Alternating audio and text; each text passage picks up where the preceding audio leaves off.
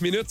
Et euh, ce matin, euh, en arrivant à la station vers 4h20, je m'assois, commence à faire le tour des journaux, tombe sur euh, la tribune. Moi, il y a des textes que je lis tout le temps.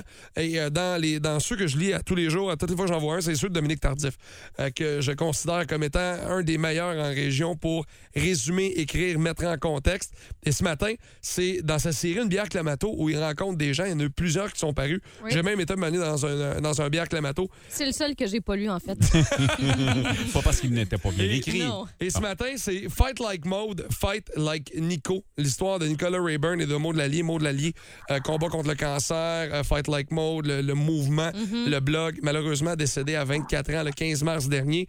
Et euh, Dominique Tardif a rencontré son copain, Nicolas Rayburn. Dom, bon matin. Salut, Max. Euh, quelle rencontre euh, émotive ça a dû être de t'asseoir avec Nicolas Rayburn qui a accompagné Maud Lallier dans la maladie? C'est vraiment un moment euh, intense. On a fait ça euh, samedi dernier à la Taverne Alexandre, qui est euh, mon fief, si on peut dire. Ton bureau, toi Et- aussi? Oui, exactement. J'ai la chance de pouvoir travailler à la Taverne devant une bière. Mais donc, ouais, c'est vraiment un moment super intense parce que, ben, vous l'avez lu le texte, Max, tu, tu viens d'en parler. c'est, je veux dire, Nicolas s'est livré. Il a répondu à toutes mes questions, toutes les questions que j'avais en tête que je voulais lui poser. Il a répondu parce que, en fait, moi, je m'imaginais mal, en fait, comment un, un gars de son âge, tu sais, qui, euh, euh, que le début de la vingtaine euh, était resté comme ça avec une fille après seulement un an de relation. Tu sais, on se pose souvent ça. On pose cette question-là à sa blonde ou à son chum. si je suis malade un jour, si j'ai un grave accident, est-ce que tu vas rester avec moi? Puis on en a parlé Puis, ce euh, matin, on s'est posé la question Ouais. entre nous. Puis, tu sais, si tu considères que c'est pas la personne, ça peut te traverser l'esprit de quitter. Puis Marc disait des fois, tu, tu restes parce que tu as peur de passer comme pour un lâche. Fait que, tu sais, il y a un paquet d'affaires là-dedans.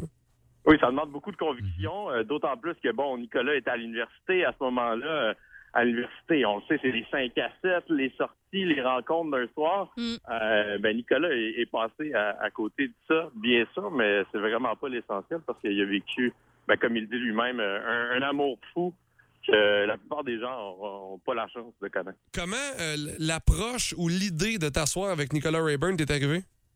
Euh, ben moi, en fait, j'ai euh, réalisé quelques entrevues avec Maude, une première au sujet de ton blog, puis on était allé voir le film de Fault in All Stars ensemble. On avait beaucoup pleuré. C'est la dernière fois que je, je l'ai croisé. Donc, ben, je connaissais un peu sa famille, puis j'ai écrit directement à Nicolas comme ça. C'est toujours comme ça que je fonctionne de la façon la plus directe et honnête, euh, en lui faisant savoir que j'avais pas l'intention, euh, comment dire, de lui arracher des confidences, de lui faire dire des choses qu'il ne voulait pas dire mais que je voulais connaître comment euh, il avait vécu ça parce que c'est un point de vue inédit sur euh, un événement tragique. Je pense en fait que la famille euh, de Maude puis Nicolas avait choisi de ne pas parler euh, lorsque ça s'est arrivé Mhm. euh, en mars dernier. Très que- compréhensible.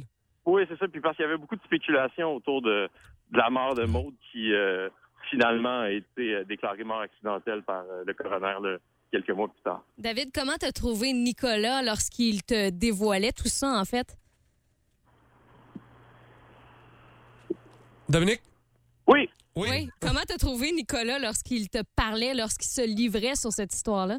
Euh, mais je trouvais qu'il qu'il y avait vraiment une espèce de, de force euh, tranquille. Euh, il y a une maturité dans la vie qui s'acquiert, qu'on peut pas trouver dans, dans une boîte de céréales, s'acquiert seulement en traversant des épreuves. Puis c'est ce que me racontait Nicolas, comment, bon, par exemple, euh, lorsque Maud l'a appelé pour lui annoncer euh, que euh, les symptômes dont elle souffrait étaient un cancer, euh, c'est lui qui a dû dire aux parents de Maud, euh, annoncer cette nouvelle-là, cette triste nouvelle-là, à 20 ans. Donc, euh, il m'a dit, tu en quelques secondes, je me suis senti grandir, je me suis senti devenir un homme. J'étais plus. La, la- la formule qu'il utilisait était. Il faut imaginer, je l'ai pas mis dans mon texte, là, c'est. J'étais plus le petit gars euh, de l'île bizarre avec un scooter modifié. J'étais devenu un homme. Puis il y a une partie là-dedans où on parlait de, de partir ou de rester. Puis après ça, il y a euh, la possibilité un jour à 24 ans de rencontrer quelqu'un d'autre, de retomber en amour. Tu y en as parlé. Et là, il t'a raconté une anecdote. Et moi, les frissons me sont venus tout de suite. Qu'est-ce qu'il t'a dit? Euh, il m'a raconté donc que euh, Nicolas a fait un road trip cet été. Il s'est rendu jusqu'en Californie euh, à bord d'une vanette qu'il a lui-même modifiée. C'était un de ses rêves qui caressait euh, même avant euh, le, le- le décès de Maude. Puis donc, là-bas, croise deux belles Californiennes. Là, on l'imagine parfaitement, les cheveux blonds. Oh, ouais. Invite ces, euh, ces deux filles-là, tu les vois max. Invite ces, euh, ces deux filles-là à souper. Donc, va souper avec son ami, les deux filles. puis euh, discute de choses et d'autres. La première fille annonce à, à Nicolas que sa date d'anniversaire donc correspond, c'est la même date d'anniversaire que celle de Maude. Puis euh, la deuxième fille lui dit que euh, sa date d'anniversaire c'est euh, la même date que la date de décès euh, de Maude. 22 Puis, novembre euh, et 15 mars. Exactement. Puis euh, Nicolas qui, bon, peut-être euh, se questionnait ou se demandait quel regard euh, posait Maude sur lui, sur son voyage, sur ce qu'il avait choisi de faire de sa vie, c'est-à-dire continuer à vivre plutôt que de plutôt que de, de, de demeurer dans la tristesse. Euh, ben, il a, il a vu ça comme euh, un signe. Puis c'est d'autant plus intéressant que euh, autrement, c'est Nicolas, c'est un gars super rationnel, c'est un ingénieur Mm. mécanique qui parle avec euh, sérieux, avec une force tranquille. Mais là, quand même, il n'a pas pu s'empêcher de voir euh, un signe là-dedans. Puis euh, je pense pas qu'il y a grand monde qui aurait pu s'empêcher de, de voir un signe là-dedans. David, je veux te féliciter parce que tu as vraiment. Dominique, arrête de de- l'appeler voyons, David. excuse-moi. Mal. je sais pas C'est pourquoi. Dominique. Mais je le sais en plus, Dominique. Je sais Attends pas peu parce pourquoi. que tu l'as fait pleurer Il y a un matin. David qui pense à moi présentement, ça doit être ça. Oui, tu m'as Oui, vraiment je fait m'excuse de t'avoir fait pleurer. ce Tu m'as matin. vraiment fait pleurer ce matin, Dominique. Euh, ton- la façon que c'est écrit, puis l'histoire qui est tellement touchante en plus, là, mais honnêtement, c'est un texte à lire ce matin à page 10 de la tribune. Là.